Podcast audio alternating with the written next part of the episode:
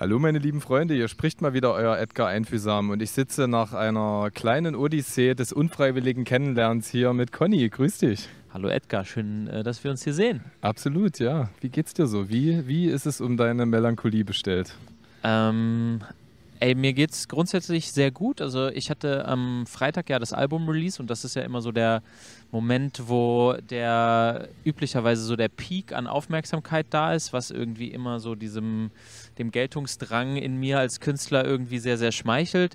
Äh, und zum anderen markiert das auch so einen Punkt, wo ich jetzt hoffe, dass, die, äh, dass, die, dass der Workload, den ich jetzt irgendwie hatte über die letzten Monate, ähm, auch seinen Höhepunkt erreicht hat und es ab jetzt weniger wird. So. Und äh, ich freue mich, weil die letzten Monate doch sehr, sehr anstrengend war. Einfach, wir haben wahnsinnig viel Zeit darauf verwendet, sehr, sehr tolle Videos und äh, und die Geschichte irgendwie um das Album rum zu erzählen und das war einfach wahnsinnig anstrengend und ich bin einfach froh, dass jetzt endlich dieser Höhepunkt gekommen ist. Ja, okay.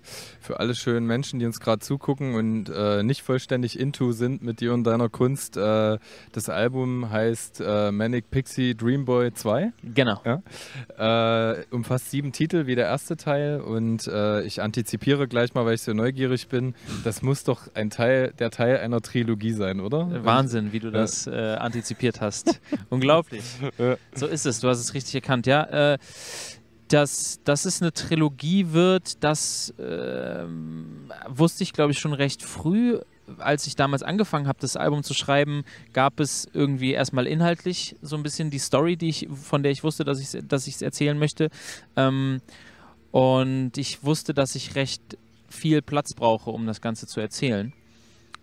Äh, und dann ist aber die Frage, wie, wie realisiert man so eine große Geschichte in einem Streaming-Zeitalter, in dem man ja eigentlich von Single zu Single arbeitet. Mhm.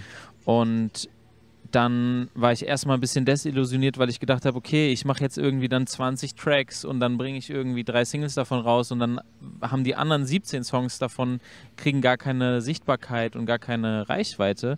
Und ähm, dann habe ich tatsächlich mich ein bisschen inspirieren lassen von dem Kollegen Gold Roger, bei dem ich nämlich mhm. gesehen habe, dass er auch so eine, äh, dass er auch sein, sein Projekt ähm, Antischock, Discman, Discman Antischock, genau. Discman Antischock, ja. Genau. Zusammen kriegen wir das hin. Ja, ja, perfekt. Äh, äh, äh. Ähm, dass er Discman Antischock äh, auf drei Teile aufgeteilt hat und als ich das gesehen habe, war das für mich sofort klar, okay, perfekt, das macht eigentlich genau Sinn. Ja. Eine große Geschichte im Streaming-Zeitalter auf kleine Releases, ob man das jetzt drei E Ps nennt oder drei Alben nennt, ist mir eigentlich egal, weil für mich sind es irgendwie einfach, für mich sind es drei Teile, ich glaube, es ist eh nicht mehr wichtig, ob es eine E P oder ein Album ist. Mhm.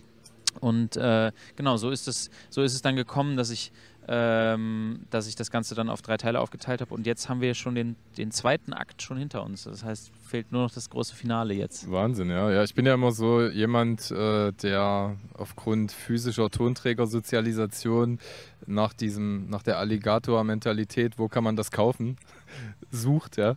Und dann fiel mir das so auf, dass das Ganze wahrscheinlich äh, vergoldet wird, äh, auch in physischer Tonträgerform durch einen dritten Teil, der das Ganze abrundet. Das hast du, da, das hast du jetzt noch nicht irgendwo gelesen oder das hat nee, nee, das stand das, noch nicht in irgendeinem. Das unterstelle ich dir, okay, oder, oder ja, das ist, das ist wahnsinnig crazy, dass du das. Äh, ich habe immer sowieso schon immer gedacht, du bist so der deutsche Nardwuar. So ist eigentlich schon witzig, dass, äh, dass du das so antizipierst. Ähm, Das wäre, ist tatsächlich eine Idee, die ich irgendwie habe. Ich stelle mir so eine ganz verrückte Collectors Edition vor, so eine Foldable Vinyl, alle ja. Teile dann mit so farbigem Vinyl und mit sowas alles. Oder, äh, Boah, mit dieser Pets-Figur auf dem Cover, das, das wäre auf jeden Fall, ja. das wäre richtig geil. Ich habe schon überlegt, ob ich die anschreiben soll. Mhm. Ich bin so ein bisschen hin und her gerissen, weil nicht, dass sie dann irgendwie sagen, ach, jetzt sehen wir, du hast unsere Figuren auf deinen Covern verwendet, jetzt sperren wir das und der, also weißt du, so, yeah, ich weiß nicht, in welche Richtung das dann am Ende geht, ob sie mir es dann eher verbieten, das zu machen. Mhm. Wäre natürlich, wäre schon, wäre natürlich geil, ne? Diese mhm. so als Collectible Items, diese Figuren vom, vom Albumcover ja. dann auch wirklich zu haben. Ja, finde ähm, ich super. Ja, ich muss mal gucken. Vielleicht werde ich Pets kontaktieren und fragen, ob wir das machen können. Crossmediale Arbeit, ja. Ja, ja. Mit, ja ey, es wäre voll, das, ja. ich meine, auch so dann so die Geschmacksrichtungen, dann so eher sowas Zuckriges für Teil ja. eins oder uh, was, ja. dann sowas, vielleicht sowas, sowas Bitteres oder sowas ja. dann für, ach, das wäre, also da könnte man wieder, könnte man sich wieder verlieren ja. in äh, Details. Mal sehen. Wobei es interessant wäre, äh, geschmackliche Analogien zu schaffen, weil ich finde schon, dass die Kohärenzen zwischen Teil eins und zwei unfassbar da sind.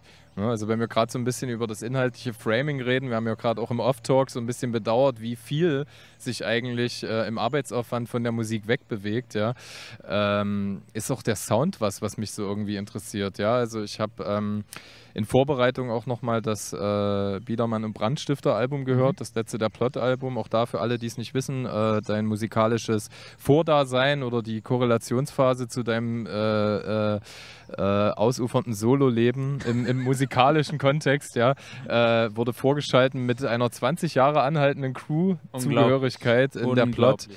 Äh, dahingehend jetzt hast du mein Geburt, jetzt hast du mein, mein Alter, in, indirekt eigentlich mein Alter auch geleakt. Ja? Das versuche ich, das versuche ich eigentlich so ein bisschen geheim zu halten. Es ist super schwer. Also ich hätte jetzt irgendwas zwischen sechzehn und fünfzig getippt. Perfekt, ja, perfekt. Ja, ja, das, genau. Da kann ich damit, kann, ja. da kann ich mich, äh, sehe ich mich. Ja. Sehr gut, ja.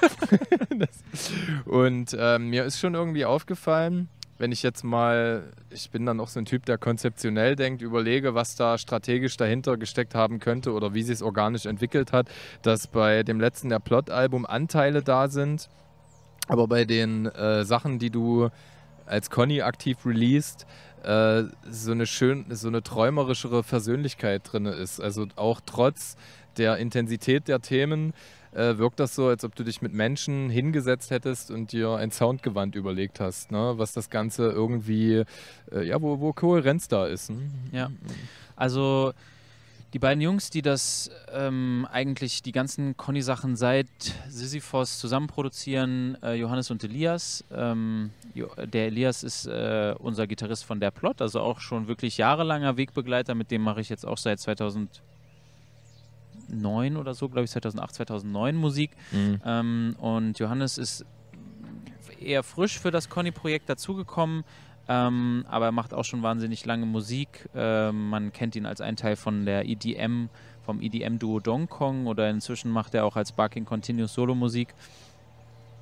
Ähm, die beiden haben sich so ein bisschen auch das zur Aufgabe gemacht, Ähm, dieses Conny-Projekt musikalisch irgendwie einzubetten und zu durchdenken. Und ich fand's voll, ich fand den Prozess halt so, so spannend, weil als wir uns das erste Mal getroffen haben, ähm, bin ich mit schon einer ganzen Reihe von Texten irgendwie angekommen. Äh, damals auch witzigerweise in der ersten Session haben wir zum Beispiel schon Drake's auch nicht glücklich gemacht. In der, ah, aller, in der allerersten Session mhm. haben wir diesen Song schon gemacht. Und ähm, ich glaube, Elias kennt mich ja schon lange und der weiß irgendwie, okay, der Conny redet unglaublich viel so, das ist irgendwie immer super viel Text. ähm, und als wir dann irgendwie zusammensaßen und äh, Johannes dann auch damit konfrontiert war, haben wir irgendwie überlegt, okay, wie kriegen wir das denn hin, dass so eigentlich ja der U S P, so dieses viele Erzählen und das, das, das große Erzählen, wie kriegen wir das hin, dass es Dass, der, dass, die, dass die Musik dem zuträglich ist. Also mhm. es geht eigentlich weniger darum, ich habe das Gefühl, früher hat man irgendwie so drin gedacht, man muss irgendwie einen möglichst fetten Beat haben. Der Beat muss irgendwie immer mhm. ballern und dann mhm. der, der Rap muss dann irgendwie, du, du gehst mit dem Flow auf den Beat ein und so. Und äh, ich will gar nicht sagen, dass es irgendwie falsch ist oder so, aber irgendwie, ich fand es voll cool, dass wir bei diesem Projekt eigentlich gesagt haben, die Geschichte steht im Vordergrund und der Text steht ganz vorne und wir... Ähm, Und wir machen ein Soundbed darum, dass es, dass ich, dass sich wirklich darum kümmert, das, was eh schon da ist, noch irgendwie weiter zu verstärken, anstatt dass du sagst, okay, ich habe hier diesen brachialen Glockenbeat so und, ja. äh, und darauf muss jetzt irgendwie mein Flow perfekt passen, ja. sondern ähm, dass es irgendwie andersrum ist. Und äh, deswegen sind die Conny-Beats, finde ich, auch häufig. Also ich persönlich finde, dass es häufig einfach was Reduziertes ist. Es ist mhm. ganz viel so atmosphärische Sachen drumherum. Ja. Ähm, genau, und das finde ich irgendwie, finde ich irgendwie voll schön und voll, äh, voll spannend, wie Johannes und Elias sich das so nach und nach irgendwie mehr erarbeitet haben, äh, mhm. da so ein Soundbild zu erzeugen, was, ähm, was mein Erzählen so komplementiert und mhm. komplettiert. Ja, ja. Ich meine, Intensitäten werden ja auch durch Kontraste erzeugt, ne? Also wenn man halt zehn aggressive Glockenbeats hintereinander ja. hat, dann passiert da halt auch nicht viel. Ja. Ne? Das ist dann wie so ein Til Schweiger-Tatort. Und äh, wenn, wenn ich jetzt... Oder äh, Michael Bay-Film. Zum Beispiel, ja, ja. Wobei der auch so ein, zwei unfreiwillige, unfreiwillig Gute geliefert hat. Sowas wie The Rock zum Beispiel. Das wusste ich gar nicht, dass das von äh, Michael Bay ist. Ah, ich denke, okay, okay. Ja, ich denke immer der an... Der mit Nicolas Cage. Genau, und, ja. und ähm, Sean Connery. Ne? Ja, damit kann ja. man jetzt wieder ein bisschen auf mein Alter, wahrscheinlich auch auf deins schließen, dass ja, ich ja. diese Filme noch kenne. Ja, ey, wie gesagt, zwischen sechzehn und zwischen sechzehn ja. und fünfzig. Wir haben, ja, wir, ja. Ja, vielleicht so. bin ich einfach nur Cineast und gucke gerne alte Filme. Absolut, aber ich, genau, ähm, Dito. Aber ich treffe irgendwie viele junge Menschen in letzter Zeit, die, äh, äh, die sich irgendwie für Dinge begeistern, die fünfzig, sechzig, siebzig Jahre alt sind. Ja, äh, es ist natürlich sehr spezifisch, aber ich mag das so in diesen Kommentaren immer, Daumen hoch, wer es auch noch zwei K siebzehn pumpt und jemand dann drunter schreibt, du Trottel, ich bin zwanzig Jahre alt und ja. hol trotzdem die Beatles. So was. Ja. Das amüsiert mich sehr. Äh, aber wenn du was sagst, so von Intensität, da finde ich auch, wir sind ja jetzt gerade so ein bisschen, äh, wir gucken ja so ein bisschen aus der Konstrukteurssicht gerade und ja. äh, ja. äh, gerade so ein Lied wie Melancholie, was ja jetzt als erstes released wurde, glaube ich, ähm, aus dem zweiten Teil. Äh, ich finde das so schön, dass äh, diese Frage, warum oder wieso diese Melancholie und dass das eigentlich das einzige krafttreibende Lied ist, was so ein bisschen raussticht aus diesem Soundgewand, was wir gerade so besprochen haben. Ja? Also man kann sicher über den Inhalt des Songs reden, aber es ist halt sehr schön, weil irgendwie alle anderen Songs sich durch so eine verträumte Melancholie auszeichnen und dann dieses eine Lied, was so auf die Fresse haut, irgendwie halt fragt, warum. Ähm, imaginiere ich mir da was rein oder hat das tatsächlich in der Dramaturgie so ein bisschen eine Rolle gespielt, dieser Song, den da so rausfallen zu lassen?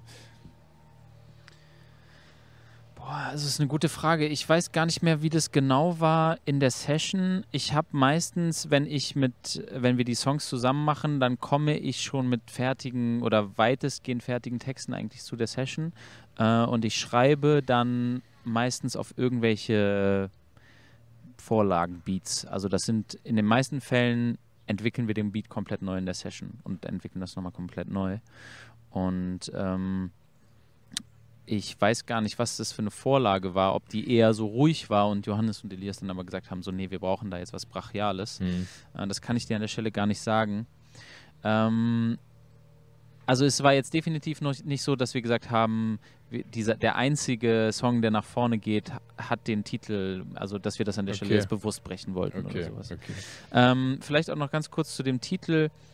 Ähm, für mich ist ja, also der Song ist ja Melancholie, ne? Also ja. ja genau Stimmt, so, dass ja. man sozusagen, also Melancholie und das soll, ich weiß gar nicht, ob man das irgendwie am Ende wirklich verstanden hat. Also für mich ist so ein, so ein Wort aus Melancholie und Ole, dass man sozusagen so diese dass man dieses Gefühl, was ich ja so in dem Song beschreibe, es geht ja irgendwie so darum, dass man so die, die alte Zeit irgendwie so ein bisschen vermisst.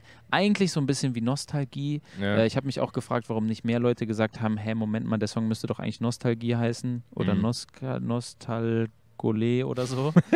ähm, aber ähm, äh, ja, dass man irgendwie so dieses Gefühl des, des Vermissens und dieses, äh, dieses, dieses schmerzvollen Zurückblickens auf eine vermeintlich bessere Zeit, ähm, äh, dass das irgendwie so gefeiert wird und dass irgendwie so in diesem, in diesem dass das so verklärt wird, ne? Und deswegen so dieses Ole, Melancholie, Ole, ja. so ähm, und äh, ja, ich weiß nicht, ich glaube, es war jetzt für mich einfach nur wichtig, so dass an der Stelle dieses, dieses brachiale, also dieses Aufrütteln, dass das irgendwie drin ist. Das ja. ist irgendwie so, ich, ich konnte es irgendwie nicht mehr hören. Es war irgendwie, mhm. ich, ist es, irgendwann ist man so übersättigt damit, so und einfach mal zu sagen, ey Leute, ähm, ja, früher war nicht alles besser, früher war nur alles gestern. So. Ich, ich, ich finde, das reiht sich auch in deine Grundgeschichte ein. Also für mich gibt es immer so gewisse Schwerpunkte bei einem Künstler, einer Künstlerin. Äh, und wenn man so kleine Verwandtschaftsbeziehungen bestimmter Zeilen zu anderen Songs zieht, finde ich das auch sehr unterhaltsam. Also wenn du zum Beispiel äh, bei Rote Linien, heißt der Song, mhm. äh, zum Ende sagst, dass dein Zuhause ein Mindset ist, kannst du das ja auch entkoppeln. Ich sage manchmal, mein Urlaub ist mentaler und nicht geografischer Natur. Ich mhm. muss nicht weit weg. Und ja. genauso ist ja auch der temporäre Faktor, wenn du dich ein wenig bildest und auch weißt, wie wenig sechzig Jahre sind im zeitgeschichtlichen Kontext, äh, ist es einfach eine sehr limitierte Betrachtung, zu sagen, dass Dinge aus dem Blickwinkel deines zehnjährigen Ichs irgendwie besser waren. weil es da auch schon viele Dinge gegeben hat, die du heute siehst und die du früher einfach nur nicht gesehen hast. Klar. Und genau das äh, benennt ja dieser Song, ne? Voll. An, an der Stelle. Ja, ja. ja. ja total. Ähm, wenn ich so ein bisschen anfange mit dem Album, da bin ich wieder bei die, auch wieder bei Verwandtschaft, dann, ich bilde mir das zumindest ein, dann sehe ich auch so diese, dieser Opener Wäscheständer Nullpunkt, die passen für mich auch irgendwie gut zusammen. Da hat man dann doch irgendwie wieder so ein gewisses Schema an der Stelle. Äh, und ich verstehe auch, welches Gefühl du artikulierst. Ich werde aber bei dir manchmal nicht zu hundert Prozent, und das ist ja auch gut, weil das Mysterium ist schön, äh, warm, ob das der Mensch Conny oder auch so ein bisschen die Kunstfigur Conny ist, die zugunsten der Ausarbeitung eines bestimmten Gefühls Dinge überakzentuiert. Mhm. Äh, weil im Grunde genommen redest du ja auch über, äh, in anderen Songs darüber, anzukommen, sich in sich selbst zu finden, in gewissen Nebenlines, ja, und, äh, und äh, der Song, der spezifiziert so eine gewisse Rastlosigkeit, die ja auch jeder nachempfinden kann. Äh, Ist der Tenor des Songs, dass du vom Wäscheständer lebst, dass du das Gefühl hast, äh, äh, permanenter Beschleunigung ausgesetzt zu sein und Fremdsteuerung? Ist das eine Grundfeste, wie du dein Leben wahrnimmst, oder eine Ebene oder eine Tagesform? Also erstmal finde ich, dass diese Analogie von Wäscheständer und Hallo Nullpunkt, dass du die gesehen hast, das freut mich total, weil das war für mich auch... Ähm Von Anfang, tatsächlich war das für mich so schnell, so klar, dass diese beiden Songs parallel zueinander die Alben aufmachen. So, das mhm. finde ich voll schön, dass du das, dass du das gesehen hast. Ähm, äh, der Wäscheständer-Song macht für mich deswegen auch Teil zwei so auf, weil ähm, äh, für mich geht es insgesamt auf Teil zwei, ist ja irgendwie, also insgesamt Manic Pixie Dream Boy, eine Studie über moderne Männlichkeit, und ähm, auf Teil zwei geht es ganz viel um so diese toxischen und problematischen, schwierigen Aspekte von Männlichkeit, und ähm, es gibt für mich so einen Moment in, das habe ich irgendwie in meinem, einfach irgendwie in meinem Sein irgendwie gemerkt, aber ich habe das auch irgendwie bei vielen männlichen Freunden irgendwie mitbekommen, dass es, es gibt so ein, es gibt so eine, häufig so eine Unbarmherzigkeit gegen sich selber. Ähm, Auch in einer Zeit, wo Self-Care so groß geschrieben wird, habe ich so das Gefühl, es ist trotzdem eine Sache, die sehr, sehr gegendert irgendwie stattfindet. Yoga ist irgendwie eine Sache, die irgendwie viele Frauen machen, Meditation. Klar, es gibt irgendwie, es gibt auch immer mehr Männer, die das irgendwie tun, aber trotzdem habe ich so das, zumindest ist es in meiner Wahrnehmung so, dass es irgendwie noch sehr, sehr irgendwie gegendert stattfindet. Und dann, wenn dann wirkliche Lebenskrisen passieren, wie zum Beispiel eine Trennung, Mhm. Ähm, dass, dass Männer dann irgendwie mit der Verarbeitung, mit der Trauerarbeit sehr, sehr, sich sehr wenig Zeit lassen dafür, sehr, sehr unbarmherzig, unbarmherzig sind gegenüber sich selber und sich selber keine Zeit geben, das ordentlich zu verarbeiten, diese Emotionen auszulassen. Ähm, das klassische Thema Weinen, inwiefern erlaubt man sich das zu machen und erlaubt man sich mehr als einmal zu weinen mhm. und erlaubt man sich das auch zu machen, wenn man nicht irgendwie zwölf Shots mit seinem besten Kumpel getrunken hat. Ne? Ja. Und ähm, der Song oder die beiden Songs, die das für mich so sehr, sehr machen auf dem Album, sind einmal Klingelschild, der so einen jungen Mann porträtiert, der nach so einer Trennung in einer leeren Wohnung, also sozusagen in der ehemaligen gemeinsamen Wohnung lebt, die jetzt aber halb leer ist, weil die Freundin mhm. ausgezogen ist. Und Ähm, und das, und die, die, diese, diese Trauerarbeit aber nicht macht, so, sondern er wartet einfach, er hält es aus, er wartet, dass es vorbeigeht. Und Wäscheständer ist für mich ähm, so in gewisser Weise so eine Analogie dazu, die nicht so speziell auf Beziehung und Trennung gemünzt ist, sondern die so, es geht mir eigentlich nicht so gut, aber ich arbeite nicht dran, ich versuche weiter zu funktionieren, und für dieses Bild so vom Wäscheständer runterzuleben, ist so wirklich so, ich mache so das Minimum, also mhm. ich wasche irgendwie noch meine Wäsche, aber sowas wie, ich, ich, ich baue den Wäscheständer gar nicht ab und ich sorge dafür, dass es in meiner Wohnung mal ordentlich ist und dass es mal schön ist und ich, dass ich irgendwie mal entspannen kann, das passiert gar nicht so, weil ja. ähm, die Wäsche wird halt gewaschen und dann hängt sie da so lange, bis ich die Socken wieder dann davon runterziehe und dann irgendwie mir anziehe, und dann landet es am Ende wieder auf dem Wäscheständer. Ja. Und ich finde so, das ist so diese, das ist so diese Welt, in der sich so ganz viel von diesem, von diesem Manic Pixie Dream Boy zwei bewegt, und deswegen war das für mich so ein perfekter Opener. Mhm. Ähm, ich weiß nicht, ob ich jetzt so deine, ob ich jetzt eigentlich deine, deine Frage damit ordentlich beantwortet habe, aber Ähm, das ist das, was für mich so Wäscheständer macht. Weil das ist, deswegen war das für mich so ein perfekter Opener. Ja. Nö, ich finde das eigentlich schön, weil oftmals sind es ja auch eher Impressionen. Ja. Ich habe mir auch den Gefallen getan, nichts zu lesen zu dem Album, weil ich dann sehr äh, unbeeinflusste Wahrnehmung habe an der Stelle, wie ich was fühle. Ich, mir passiert es auch manchmal bei Songs, also Wäscheständer, ich mag so Sachen, das ist ja eine schöne Metaphorik, die aber auch Mikrometaphoriken aufmacht, ja. Wenn du zum Beispiel eine Marke trägst, die dich permanent sondiert und dein Verbraucherverhalten, Verbraucherinnenverhalten äh, beobachtet und Co. Äh, und dann ist es auch leicht, sich manchmal zu verlieren und Songs sehr eigen zu interpretieren, wenn man sich auch an bestimmten Lines fixiert, ja.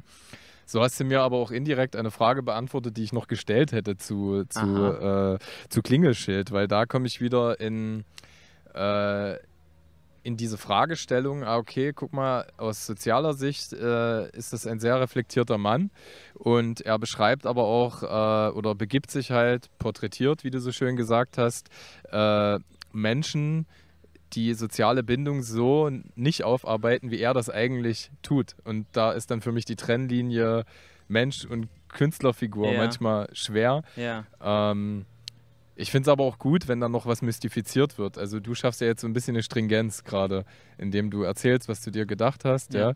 Und so wäre meine Frage tatsächlich gewesen, was, äh, was dich fasziniert, äh,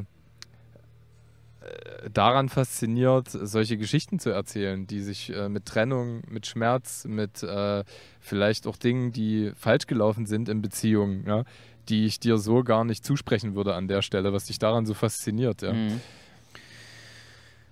Ich würde sagen, dass als schreibende Person ähm, gibt es ja so ein paar große Themen, an denen sich irgendwie ich glaube, alle Leute, die schreiben, irgendwie mal dran abarbeiten. Und das ist ja dann irgendwie auch was Gelerntes, ne? Also du ähm, fängst an, deine ersten Texte irgendwie zu lesen in der Schule und dann, dann kriegst du so, kriegst du wie so Themenkomplexe irgendwie so vorgesetzt und einer davon ist immer Liebe. Also es gibt immer irgendwie so diesen Aspekt der Liebe und ähm, des Zusammenlebens. Und äh, ich muss sagen, dass dass ich irgendwie das Gefühl habe, dass ich anhand dieses Themenkomplexes Liebe, und ich bin da auf jeden Fall nicht der Einzige, weil sonst würde es nicht so unendlich viele Liebessongs geben, das, äh, dass man anhand dessen... Von Celine Dion bis Conny ist wirklich, die Range breit. Wirklich, ja. Und da bist du jetzt ja nur bei C geblieben, so, ja. weißt du? Äh, ja. Von Celine Dion bis Conny, da gibt es ja wahrscheinlich von ABBA bis Sisi Top wahrscheinlich, äh, ähm, kann man ja wahrscheinlich Millionen, wenn nicht sogar noch mehr, Milliarden... Ähm, Beispiele nennen. Ich finde es so, ich finde es so spannend, ähm, wenn man ein, wenn man es schafft, so ein, ähm, wie so ein Szenenbild aufzubauen, so eine, wenn man so eine Kulisse schaffen kann und anhand von kleinen Details immer wieder andere Facetten davon zu erzählen. Und wenn du mal so ein bisschen in meine Diskografie schaust, dann, ähm, dann siehst du ja zum Beispiel auch so einen Song wie wie Hund, der damals auf der Temporär für immer E P war, auf dem äh, ich sozusagen anhand eines, ein, also eine Beziehung geht kaputt und die Frage ist, wer von den beiden sich trennenden Personen behält den Hund. So, mhm. das, die Frage ist immer so, wer behält den Hund? Und anhand, des, anhand dieser Frage ähm, diskutiert man eigentlich so eine Trennung aus und wer ist der Verlierer aus dieser Trennung und, ja. und ähm, Und, und was bleibt übrig und wen schmerzt es mehr und wie geht man, wie gehen beide Seiten damit um? Aber es ist letzten Endes an so einem Detail, ähm, an so einem auf den ersten Blick nichtigen Detail äh, aufgehängt. Und das was sehr, sehr Ähnliches passiert ja eigentlich bei, bei Klingelschild. Ne? Das ja, ist ja, ja so, eine, so eine Lappalie, so das Klingelschild. So. Ja, ja, ja. Aber anhand dessen so hinzugehen und dann so das Bild aufs Große zu ziehen, mhm. ähm, das finde ich irgendwie wahnsinnig spannend. Weil die Frage ist, wo... Wie holst du deine, dein Publikum, wie holst du deine HörerInnen, im Zweifel ZuschauerInnen, ähm, wie holst du die ab auf eine Art und Weise, die sie noch nicht so gew- gewöhnt sind? Ähm, denn ich habe so das Gefühl, wie, wie gesagt, es gibt Milli- wahrscheinlich Milliarden Songs über die Liebe und wenn ich irgendwie mit... deine wunderschönen blauen Augen anfange. Das ist irgendwie, weißt du, das ist irgendwie so ein ja, Bild, das schon immer da gewesen ist. Wie kann ich eine Geschichte erzählen ab einem Ausgangspunkt, der die Leute erstmal noch nicht im ersten Moment wissen lässt, worum es eigentlich geht. Ja. Und ähm, ich, das, das, das finde ich irgendwie wahnsinnig spannend und deswegen finde ich es irgendwie auch so, deswegen finde ich es auch so geil, dass die Songs auch so Namen haben wie eben Klingelschild oder Wäscheständer. Das klingt erstmal so, hä, wo, es ist so, es ist so profan. Und trotzdem catchy. Also du willst ja wissen, ja, was sich dahinter verbirgt. Das ja, ist, schon, ja. schon. Ja. Ähm, ja, also ich finde es irgendwie voll geil, so der, der äh, Wäscheständer, so der ist ja in diesem, ich weiß nicht, ob man jetzt irgendwie Hook nennen würde, aber zumindest in dem Mittelteil kommt ja immer dieses, endlich bin ich ganz alleine schuld an der Misere. Ähm, ich hatte auch erst gedacht, so, ich hatte so, als Johannes mich dann gefragt hat, okay, wie heißt denn der Song, als wir den dann gespeichert haben, so, ja. wie heißt denn der Song? Und ich war so, hm, ja, weiß ich noch gar nicht, Misere. Und er meint so, nee, da weiß man schon viel zu sehr, was irgendwie kommt. Lass uns doch irgendwie was anderes nehmen. Mach den Song so an und die erste Zeile ist halt so, ich lebe direkt vom Wäscheständer runter. Er meint so, perfekt, der Song heißt Wäscheständer. Ja, ja, und und ja, ich finde es ja, irgendwie geil, dass wir inzwischen so auch so ein gemeinsames Verständnis davon haben, was ja. wir eben machen wollen. Nämlich von diesen kleinen, ja. unbedeutenden Momenten eine Geschichte irgendwie so groß zu ziehen. Ja. Es sind ja auch gerade die Details, an denen Menschen sich fixieren, ne? Gerade wenn sie ihre Arbeit wechseln, es ist irgendwie essentieller, ah, da fahre ich nur eine halbe Stunde mit dem Fahrrad hin und äh, da verdiene ich dreihundert Euro mehr, wobei wir ja wissen, dass Geld ab einem gewissen Punkt auch nicht zur Glücksbildung beiträgt. Ja? Äh, aber es ist zutiefst menschlich, was du, was du irgendwie ausgeführt hast. Und diese, diese Zeile, endlich bin ich schuld oder selbst schuld an der Misere, äh, das ist auch so eine aus mehreren Blickwinkeln deutbare Line. Ja? Also zum einen äh, schätze ich dich eben so ein, deswegen sagte ich ja, ob du nur ein Grundgefühl überbetonst oder habe dich explizit danach gefragt, weil ich schon glaube, äh, dass du sehr reflektiert lebst. Ja? Also wir haben vorhin über die Enerviertheiten, die äh, das Künstler da, KünstlerInnen-Dasein auf Social Media implizieren, geredet. Ja? Äh, aber abseits davon erkennst du ja für dich auch Notwendigkeiten zur geistigen Gesundung. Das hört man ja aus diesen Lines heraus. Also äh, glaube ich schon, dass du nicht noch schuld an deiner Misere bist, sondern auch schuld an äh, deinen gesunden Lebensentscheidungen. Ne? Also das könnte man ja als, als äh, Kehrseite der Medaille für diesen Song nutzen. Auf jeden Fall. Ich, ich finde, dass es eigentlich so eine sehr, sehr, es ist eine, so eine super existenzialistische Feststellung eigentlich auch. Und ähm, je nachdem, welche Denkströmung du jetzt nimmst, ähm, war das ja immer so, dass die Leute, äh, als sie das irgendwie gemerkt haben, ähm, dass sie einfach am Ende ganz tief selbst verantwortlich für alles sind und diese Willensfreiheit, wie, wie, wie erleben Leute Willensfreiheit? Als irgendwie schrecklich bedrückend so mhm. oder als total erhebend irgendwie, ne? Egal, ob du jetzt, weiß ich nicht, dir zum Beispiel einen Sartre anschaust, äh, der ja auch immer wieder auftaucht bei mir in den Songs, äh, auf Existenzialistinnen, auf Teil, Teil eins zum Beispiel, ja. ähm, taucht er sogar namentlich auf. Ähm, da liest aber nicht du ihn, sondern äh, da liest diejenige ihn, welche. Ja, ja da genau. liest ja, ihn ja, die ja. Existenzialistin. Ja, ja. Genau, aber irgendwie so, eigentlich doch auch voll geil. So, weißt du, Teil eins endet irgendwie so mit diesem, diesem aber so total positiven, ne? Also der, das lyrische Ich in dem Fall, ne, schaut so diese, ähm, die selbstgedrehten Zigaretten rauchende Existenzialistin an und ist so total, total gefangen und begeistert davon und findet das so, empfindet das als total erhebend, wie diese Person so existenzialistisch lebt. Und dann beginnt Teil zwei und du bist in diesem fast schopenhauerischen total erschlagen sein ja. ähm, von, von der ähm, ja von dieser Freiheit. Ähm, das das finde ich ist eigentlich voll die ist eigentlich voll die schöne Brücke. Das sind natürlich so Details, bei denen ich glaube, ähm, dafür muss man irgendwie einen gewissen auch philosophischen Background haben, aber ich glaube, auch ohne den zu haben, fühlen Leute, glaube ich, so diesen Übergang. Ich hoffe auch, dass Leute das auch mal so durchhören, also Teil eins durch, zu Teil zwei durchhören, um ja. das mal so diese ganze Reise irgendwie mitzumachen. Ähm, ja, aber all solche Gedanken stecken da natürlich drin. So. Total. Naja gut, dafür muss man die Musik so ein bisschen sezieren. Dafür machen wir dieses äh, Hintergrund-Video hier. Explained. Äh, und äh, was du so beschreibst, äh, das ist so die Frage der HörerInnenkultur. Ne? Also da, wenn du jetzt Architekt wärst und äh, ein sehr detailverliebtes äh, Gebilde konzipierst und umsetzt, dann gibt es halt die Menschen, die da durchlaufen und äh, von der Gesamtwirkung partizipieren. Das hast du ja auch gerade schon gesagt. Vielleicht muss jemand gar nicht äh, diese Tiefenwahrnehmung haben und wird trotzdem abgeholt an der Stelle. Aber du bist der Architekt äh, dieses Gebildes zusammen mit den beiden schätzenswerten Musikern, äh, von, ja. von denen du gesprochen hast. Ja. Ähm, äh, und äh, natürlich, also es würde mich wundern, wenn du nicht äh, passioniert oder flammend davon berichten würdest, wie du äh, einzelne Türknaufe verchromt hast oder weißt, weißt du? So, das ja, ist, ja, ja, ja, ja, auf jeden Fall. Ich mag das Bild. Ja, und, da sind, und da sind wir ja wieder bei dem, was Musik ausmacht und Spaß macht, ne? Bei dem kreativen Teil irgendwie, nachdem du dich ja auch offenkundig sehnst. Ja. Ja. Voll. Das ist schon, das ist schon schön. Also ich merke, dass gerade so diese Detailarbeit ähm, eigentlich genau auch das ist, was mir so viel, was mir so viel Spaß macht. Und es gibt zwischendurch so Momente, wo man sich denkt, okay, jetzt haben wir hier wieder ein Detail eingebaut, das wahrscheinlich so drei Prozent der Leute irgendwie sehen werden. Ähm, aber ich mache das irgendwie für mich, ich finde es einfach irgendwie geil. Cool. Also irgendwie ein Beispiel, was ich dafür nennen kann, ist, wir haben am Ende vom Musikvideo zu Erstes Mal, Letztes Mal, ähm, gibt es Also es gibt so eine recht lange Credit-Sequenz und nach den Credits gibt es noch so eine, Szene, eine kurze Szene danach. Und ähm, ich hatte so zu diesem Zeitpunkt irgendwie sowieso das Gefühl, wir sind eigentlich so deutsche Marvel Studios geworden, weil wir so, äh, so absurde Videos gemacht haben. Ja. Und ich habe dann gesagt, okay, weil das ist ja auch so ein Ding von den Marvel Studios, immer noch so eine Post-Credit-Sequenz irgendwie einzubauen. Ja, ich habe ja. gesagt, okay, dann brauchen wir ja. das jetzt auch. Mittlerweile so. Gibt es sogar eine Middle-Credit und eine Post-Credit-Szene. Ja, ja, ja, wirklich. Ja, Ey, ja, total ja. abgefahren. Ja. Ähm, und äh, ich habe gedacht, okay, wir brauchen hier, wir brauchen hier diese äh, Post-Credit-Sequenz noch.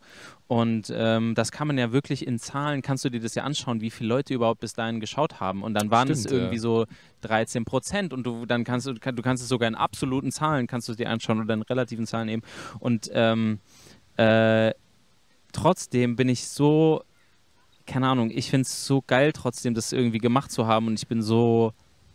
Ich bin so froh, dass man, dass wir auch den, dass wir uns den Raum nehmen, eben genau solche kreativen Entscheidungen zu, zu machen, unabhängig vielleicht von diesen ganz, also von diesem krass quantifizierenden Denken und zu sagen so... Um der Kunstliebe willen. Ja, genau. Also, dass man nicht sagt, ja du, lass uns das Musikvideo lieber auf zwei fünfunddreißig münzen, weil dann hören eh die alle auf zu, auf zu gucken so ja. und dann zu sagen so, ne, egal, wir machen halt sieben Minuten, ist mir doch egal so und ja. alle, alle, die Bock haben, ist wie eine, eigentlich wie man, man spricht eine Einladung aus irgendwie und das finde ich ist irgendwie das Schöne und das muss ich auch sagen, hat sich auch gehalten. Es gibt, glaube ich, viele Artists auch, die sehr, sehr frustriert sind davon, ne? Dass man irgendwie so das Gefühl hat, man hat nur noch so eine kurze Zeit, die man mit diesen Leuten, die man mit seinem Publikum irgendwie kommunizieren kann, weil es alles so sehr, sehr verkürzt wird. Ähm, aber das ist bei mir noch überhaupt gar nicht der Fall. Also wir haben so wahnsinnig viele Details äh, eingebaut, all, die alle, all, alle durchzugehen würde wahnsinnig lange dauern. Ich liebe jedes einzelne Detail davon. Ich bin es überhaupt nicht leid geworden, die alle, alle einzubauen. Und Teil drei wird noch voller mit Insidern und äh, schönen Ideen werden und da freue ich mich total drauf. Ja, da bin ich bei dir. Also schön, dass du sowas wie Marvel nimmst äh, als, als Analogie, weil da ist es ja auch so, man könnte die jetzt absolut runter reduzieren auf simples Blockbuster-Publikum und da auch wieder das Gleiche. Viele interessieren sich für das Geknalle, für das Gewumse, äh, aber wenn man sich jetzt so Serien wie Loki oder WandaVision anguckt, äh, da ist natürlich auch unfassbar viel mit eingearbeitet. Voll. Und das ist dann für die Feinschmecker, also das ist dann deine Schuld, wenn du ins Restaurant gehst und dir dein fünfzig Euro mal halt einfach reinschlingst und keine vierunddreißig mal kaust. Äh, Und das ist dann halt eine unterschiedliche Klientel oder Klientelisierung, die, die da empfänglich ist für bestimmte Ebenen.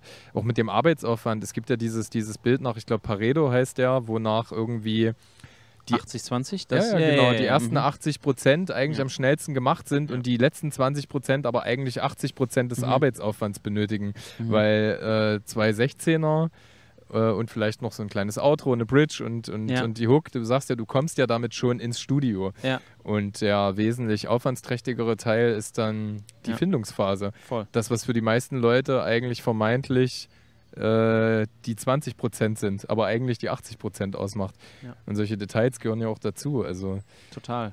Ja. Also da, das ist... Ähm Also ich, weißt du, ich, ich denke irgendwie immer daran, wenn, wenn so, wenn man so Zahlen vor den Kopf geknallt bekommt, dass die Leute halt irgendwie keine Aufmerksamkeitsspanne mehr haben und das ist ja jetzt alles irgendwie äh, innerhalb von fünfzehn Sekunden muss alles schon kommuniziert sein, weil danach schalten die Leute ab und sowas alles. Ähm, das, das, das gibt so ein Menschenbild oder zeichnet so ein Menschenbild ähm, von, wie, als, als wären es irgendwie so Roboter, als wären es irgendwie so seelenlose Automaten, in die wir irgendwie sowas reinstecken und an deren Ende kommt irgendwie Geld raus. Und das ist so nach dem ja. Motto, wie können wir so, wie, wie können wir so ganz wenig reinschieben, aber so am ganz maximal was am Ende rausbekommen. Und das ist irgendwie ein Menschenbild, was ich einfach nur schrecklich finde. Ja. Das finde ich einfach total schrecklich. Und ähm, für mich ist die Entscheidung, sieben Minuten Videos zu machen und äh, eine Geschichte wie Manic Pixie Dream Boy über drei Alben jetzt im Zweifel über vielleicht drei oder vier Jahre zu erzählen, weil ich weiß nicht, ob ich es schaffe, in zweitausenddreiundzwanzig den dritten Teil rauszubringen oder ob das vielleicht sogar zweitausendvierundzwanzig wird mhm. und wir dann Äh, letzten Endes eigentlich einundzwanzig, zweiundzwanzig, dreiundzwanzig, vierundzwanzig, mhm. weißt du, ob, dass wir dann irgendwie ja. vier Jahre irgendwie damit beschäftigt sind. Aber das ist doch angemessen. Wir reden ja nicht über irgendwelche Modus Mio schnell oder Fast Music Ware, sondern ja, genau. wir reden, ich bin jetzt genau. mal ein bisschen pathetisch, wir reden über dein Lebenswerk. Oh, das wäre krass, wenn es, wenn, wenn es am Ende mein Lebens... Wenn, ich weiß nicht, ob ich bereit du, du, bin. Du weißt, ich weiß nicht, ob ich bereit bin, das als mein Lebenswerk. Na, nein, in, in Summe. Ja, ja, ja. Ich, ich, äh, ja, ja. Du weißt, wo ich, ich hin will. Ich check es, ja, ja. ja auf wir, jeden müssen, Fall. wir müssen diese Kunst nicht verramschen. Wir müssen äh, da nicht irgendwie schnell, ja. äh, was du gesagt hast, ja. ein zweieinhalb Minuten Video produzieren, sondern die Hingabe walten lassen, die deinen kreativen Kindern als angemessen gilt, die ja. du selber als angemessen bewertest. Ja. Halt. Ja. Und damit strotzt du auch dem Menschenbild. Das ist ja super erfrischend. Genau, genau. Und das finde ich irgendwie, das finde ich irgendwie gerade cool. Und äh, ich habe das Gefühl, dass es auch, also das ist irgendwie etwas, was ich gerne in die Welt bringe irgendwie, ne? Als wenn man irgendwie, äh, gerade wenn man irgendwie kreativ tätig ist, dann bringt man irgendwie so ganz viele Dinge irgendwie in die Welt und man sendet irgendwie einen, man, man sendet irgendwie eine Energie und das ist irgendwie so eine Sache, von der ich so das Gefühl habe, das ist geil, da, da, möchte, da werde ich dann irgendwie in zwanzig Jahren irgendwie drauf, drauf gucken und mir denken halt irgendwie, dass, da habe ich etwas Gutes in die Welt gebracht, weil ich, weil ich irgendwie den Leuten irgendwie gesagt habe, ja, nehmt euch Zeit und, und, und, ähm, Und, und achtet auf die Details, weil ja, das ist doch irgendwie das, was, was am Ende irgendwie Spaß macht und was das Leben lebenswert macht. So, jetzt aber der Pathos-Deckel, jetzt müssen wir kurz... lass, jetzt auf jeden Fall... Äh, ist ja gut. Äh, äh, äh, ja, ja, ja, ja. Lass, lass uns spezifischer werden. Ganz, ganz, ganz äh, wichtiger Dreh- und Angelpunkt äh, des zweiten Teils für mich äh, das Lied Pfefferspray. Mhm. Ähm, mhm. Und das ist halt schon so drei Punkt null-ig. Was äh, Moralismus angeht, weil äh, irgendwie sind, ich glaube, ich habe mal so eine, so eine böse Zeile gelesen, der Plot und die Antilopengang haben das gleiche Album gemacht, das war irgendwo bei, bei laut punkt de, da ging es um einen Vergleich von äh, Biedermann und Brandstifter ja. zu dem damaligen Antilopengang-Album und äh, äh, jemand, der sich auch nur mit einer sehr oberflächlichen Bewertung äh, äh, sowas rezipiert, ja, äh, äh, für den ist so die Sparte Wokeness-Rap halt auch so, eine, so ein Pauschalisierungstool mhm. geworden, ja, mhm. und äh, jetzt, um, um für alle, die das Lied nicht gehört haben, aber nochmal äh, genauer zu werden, man kann natürlich eine Geschichte erzählen, die Geschichte aus der Betrachtung einer weiblichen Person, die strukturell benachteiligt ist und auch teilweise Einzelerlebnisse mit einspeisen, die man aus seinem Umfeld, aus seinem Umfeld kennt, ja, aber die äh, schönere Wahrheit zum Schluss, die du ja auch so ähm, ähm, konstatierst, ist, dass es nicht deine Geschichte ist und ähm, äh, dass du durch das Erzählen deiner, dieser Geschichte und die Konsolidierung deiner Sichtbarkeit, die Sichtbarkeit der Person nimmst, die diese Geschichte eigentlich besitzt. Ja? Und da habe ich zwei Fragen, die sich daraus ergeben. Zum einen, äh, hättest du vor vier Jahren oder fünf Jahren dieses Lied so enden lassen oder potenziell eher einfach nur die Geschichte der anderen Person er erzählt. Ist das so eine, eine neuere Erkenntnis? Ja, definitiv. Also ich glaube, dass der, mein, persönlich, mein persönlicher Entwicklungsprozess, weiß ich, Erkenntnisprozess, jetzt weiß ich nicht, ob ich es so nennen würde, aber mein, einfach mein, mein, der, die Geschichte meiner Beschäftigung mit feministischen Themen äh, und irgendwie Politik und Gesellschaftskritik ähm, geht ja noch, geht ja noch, dauert noch an. Also ich bin ja gerade noch dabei. Ich bin jetzt nicht so, dass ich sage, so, ich habe es jetzt verstanden. Deswegen und jetzt so vorsichtig ich mit Album. Lebenswerk, ne? So, ja, ja, auf jeden Fall. Also es dauert eben noch an und ich, ich bin nicht an dem Punkt, wo ich sage, ich habe es jetzt verstanden und erzähle euch das alles so. Ich, ich sehe mich nicht als Äh, als irgendwie Dozent, der jetzt irgendwie ähm, den Leuten jetzt irgendwie einen Vortrag hält, sondern ich, ich sehe mich halt als als Person, die selber einen Prozess durchmacht und diesen Prozess dokumentiert eigentlich mhm. eher. Und ähm, ich glaube, am Anfang, als ich, als ich irgendwie entschlossen habe, okay, ich möchte jetzt meine, meine Musik und mein Schreiben ähm, auch immer nochmal durchleuchten aus einer feministischen Perspektive und überlegen, inwiefern kann ich erstens diese Themen bearbeiten und zum anderen aber auch mich selber reflektieren, ich als irgendwie männlicher, als männlicher Autor, was für eine Perspektive habe, habe ich, wenn ich schreibe, wie konstruiere ich zum Beispiel ähm, weibliche Figuren, die in meinen Songs auftauchen. Ähm, und ähm, da war ich halt an einem Punkt, dass ich dann irgendwie schnell irgendwie klar schon so das Gefühl hatte, okay, es gibt einen Missstand und wir müssen auf diese Missstände aufmerksam machen. Und dann hätte ich wahrscheinlich dieser Song, dann wäre dieser Song ohne diesen, dieses, dieses Outro oder diesen Nachsatz, diesen Nachgedanken, der wäre, glaube ich, schon, sowas hätte ich auf jeden Fall auch schon geschrieben. Mhm. Ähm, aber wenn man sich dann halt irgendwie zwei, drei Jahre mit diesen, oder es sind jetzt schon noch ein paar mehr Jahre, aber noch zwei, drei Jahre länger dann damit beschäftigt und einem vor allen Dingen auch in den Austausch geht, ähm, bekommt man ja auch entsprechende Feedbacks und ähm, diese, diese Aussage so, es ist nicht deine Geschichte, Conny, die du da erzählst, ähm, und du kannst, du kannst das natürlich irgendwie, du kannst das erzählen und das ist auch super, dass es irgendwie eine männliche Stimme gibt, die das auch reinträgt und dass du deine Sichtbarkeit und deine Reichweite nutzt, um das zu machen, aber ähm, sei dir trotzdem immer bewusst, dass du auf eine gewisse Weise auch Kapital daraus schlägst, indem du das machst. Ja. So, und das war ein sehr, sehr wichtiger Hinweis, den ich damals bekommen habe von, von einer Freundin von mir, die, die mir das auch sehr, sehr wohlwollend natürlich gesagt hat, aber irgendwie, ja, die für mich wirklich, du hast jetzt eben gesagt so drei punkt null, aber die für mich nochmal so eine nächste Stufe irgendwie so aufgemacht hat, ne? Ja, es ist ja immer so eine Kontextualisierungsfrage. Hier reden wir über einen Song. Wenn du dich jetzt generell in männlichen Habitaten bewegst, wo gewisse Erkenntnisse in die feministische oder feminine, feministische Richtung äh, nicht vorhanden sind, ist es ja gut, wenn du denen in einer gewissen Kontextualisierung prinzipiell erstmal näher bringen kannst, was Frauen so erleben und fühlen und durchmachen müssen. Ja? Aber da reden wir ja nicht über einen Song. Ja? Und wenn ich drei punkt null sage, meine ich damit, das ist schon sehr meta. Du sagst, deine genau. Freundin hat, äh, die Freundin hat sich sehr wohlwollend geäußert. Der Mensch ist ja prinzipiell so konzipiert, viele Männer würden dann jetzt irgendwie sagen, okay, da öffne ich mich jetzt schon in eure Richtung und dann werde ich jetzt auch noch dafür vollgepöbelt oder ange angezählt, ja. äh, dass ich eure Geschichten erzähle. Ja?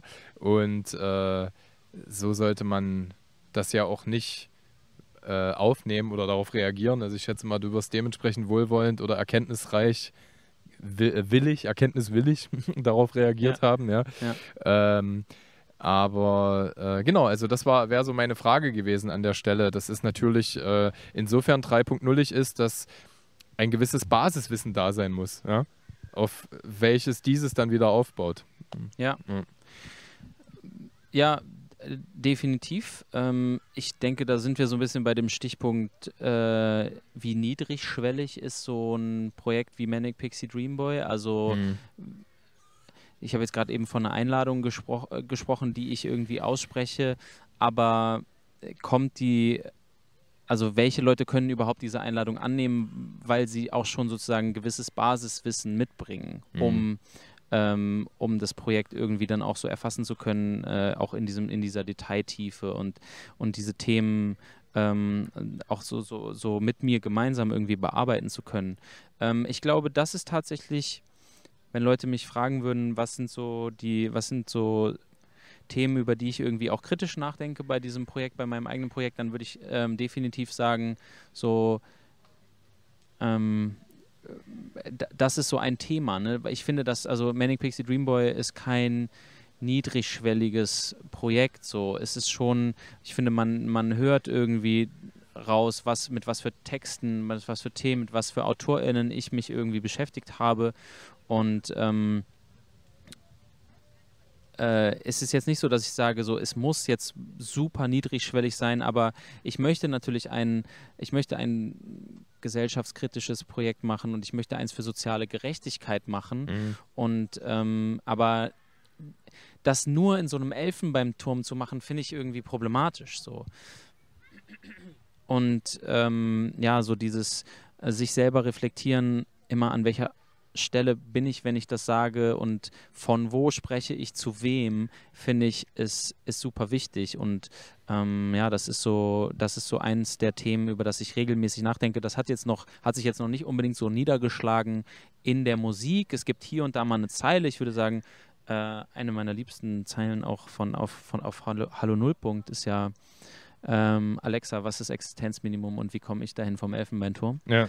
Ähm, Da ist es, finde ich, klingt es so ganz kurz an, ähm, so dieses Nachdenken über die eigene Sprecherposition. Natürlich auch in Pfefferspray, aber dann schon wieder auf so einem Level, dass es dann halt, es ist dann halt nicht niedrigschwellig. So. Nein. Dann reden halt zwei Leute miteinander im Elfenbeinturm darüber, dass man im Elfenbeinturm ist. So. Ja. Ähm, ja, also das ist, finde ich, ein wahnsinnig, finde ich, wahnsinnig spannendes Thema und ich finde das super wichtig, dass wir das intern im Team Conny, also wir sind ja viele Leute, die irgendwie daran arbeiten und die die Musik hören, bevor sie rauskommen und die sich darüber austauschen, die wir intern auch immer wieder irgendwie zusammen besprechen und überlegen, was, äh, was cool ist und was irgendwie noch gemacht werden muss. Ähm, aber ja, das ist, würde ich sagen, so, wenn man mich fragen würde, was findest du kritikwürdig oder was findest du ist noch nicht, woran kann man noch arbeiten, dann würde ich so sagen, so das wäre auf jeden Fall so ein Punkt. Ja, ja das, das ehrt dich sehr. Also von Niedrigschwelligkeit hätte ich äh, in keinster Weise gesprochen. Ich finde, das ist alles sehr dialektisch und äh, wenn du über soziale Gerechtigkeit sprichst, äh, äh, weiß das sehr viele Perspektiven zu denken, ohne zu generisch zu werden. Das ist ja auch immer so ein Ding, ne? Also man muss ja doch irgendwie doch noch auf die Konturen achten, um äh, in einem Gefühl zu bleiben. Deswegen sage ich ja, äh, ich unterstelle dir, dass äh, du vielleicht gewisse Wissensbereiche manchmal auch bewusst aussparst, weil sonst auch äh, so ein Song wie ähm, Wäscheständer nicht möglich ist, ja? Wenn man dann äh, zu weise wird ja, ja, in, voll. In, in seiner Musik. Aber das ist, äh, machen wir den Pathos-Decke nochmal kurz auf, ganz hohes Tennis. Also für mich ist das ein, ein, ein virtuoses Werk. Um, äh, Schön. JournalistInnen sollen sich ja manchmal mit ihrer Äh, Polemik zurückhalten, aber ich bin ja kein gelernter Journalist, von daher darf ich das auch einfach. Ja, ja. Ja. Und ähm, es ist halt so, so äh, herzerwärmend zu beobachten. Äh, ich fühle mich da, ich relate da, du machst es dir halt nicht leicht. Also du hast zum einen diese ganzen Gravitationspunkte zu deinen eigenen Insidern, du hast ja jetzt dein, wir sind wieder in dem Gebäude, ja. Du hast ja jetzt deinen Themenpalast gebaut, ja. Ne? Und du achtest wahrscheinlich auch auf die Statik, ja, dass da kein Zimmer einstürzt, was du dran baust, so dass das die Statik vom Rest des Gebäudes irgendwie berücksichtigt. Ja? Mhm. Und ähm, äh, auf der anderen Seite, ähm, wo ich mit relate, ist halt einfach äh, ein moralischer Mensch zu sein. Was natürlich super schwierig ist. Also ich habe auch Gedankenwege, es sind aber Gedankenwege, äh, in denen ich äh, mich vor mir selber erschrecke, weil man halt auch nur ein Mensch ist. Ähm, aber wenn irgendeine Übereinstimmung da ist, sind es zum Beispiel unsere Augenringe. Äh, wenn man einmal so differenziert denkt und äh, das, das, das strengt doch an, das verbraucht mehr Energie. Diese Art Musik zu schreiben verbraucht definitiv mehr Energie als Tamam Taman von, von Summer Jam zum Beispiel, ohne ihm da was unterstellen zu wollen. Ne? Mhm. Ja, der kriegt ja seinen, der, witzig, dass du den gerade rauspickst, weil äh, der ist, taucht ja tatsächlich indirekt auch auf Pfefferspray auf. Hast du die, hast du das mitbekommen eigentlich, die, hast du die Zeile, hast du die Zeile gecheckt? Du, du siehst mich äh, fragend, von daher in meinem Selbstanspruch würde ich, würd ich gerne streberartig jede Zeile ja. äh, abrufen können, aber äh, hilf mir. Ähm, in dem ersten Verse geht es ja so ein bisschen um, die, um diese Jungs, die da so äh, äh, wie soll man sagen, ja so achtlos äh, mit, mit äh, den Dates umgehen, die der eine von denen hat, ne? Und dass mhm. er so Fotos dann einfach in so WhatsApp-Gruppen verteilt von den Frauen. Und da gibt's und, und dann geht es ja. darum, dass die Jungs die Frauen bewerten. Ja. Äh, und die Zeile ist, äh, jeder einzeln zu bewerten nach einem eigenen System. dreißig Prozent genau, äh, siebzig Prozent Arsch, dreißig Prozent Face. Face ja. Und das ist eine Zeile von Summer Jam ah. äh, auf dem Song Casanova von, ja. von Bowser und Summer Jam, ah, okay. die ähm, ja einfach äh, ja, auf eine sehr plakative Art und Weise eben genauso dieses Thema ähm, Objektifizieren von Frauen ähm, darstellt, indem es halt wirklich so in siebzig dreißig irgendwie so, so ein Dings irgendwie aufgeteilt wird. Und ähm, äh, ja, das ist äh, da, das war, das fand ich irgendwie, fand ich irgendwie interessant, dass an der Stelle so einen kleinen, kleinen Seitenhieb auf diese Art von ich kann es nicht anders formulieren, ich finde es menschenverachtend, ähm, ja. ähm, Sprechweise irgendwie so einzubauen. Ja. Ein wunderschönes, hässliches Easter Egg. Äh, da gibt es so, ich weiß nicht, ob du den äh, äh, ja, und auch in Köln, den Rapper Vandalismus kennt, mhm. kennst, äh, der hat mal so eine Zeile ge gebracht. Äh, hat der nicht auch so ganz viele andere Namen eigentlich äh, schon gehabt? Der hat mal genau, als Disco, als Disco ja. Degenhardt ja, Musik ja, ja. gemacht mhm. und mhm. Äh, äh, da steht, kommt jetzt auch ein neues Album, also mit dem spreche ich auch die Tage und da gibt es mal, da gibt's so eine Line, äh, äh, wie war's, ich lasse mir jetzt auch von Tua, von meinen Texten helfen, gehe nach Hause und höre lieber auf meine Eltern.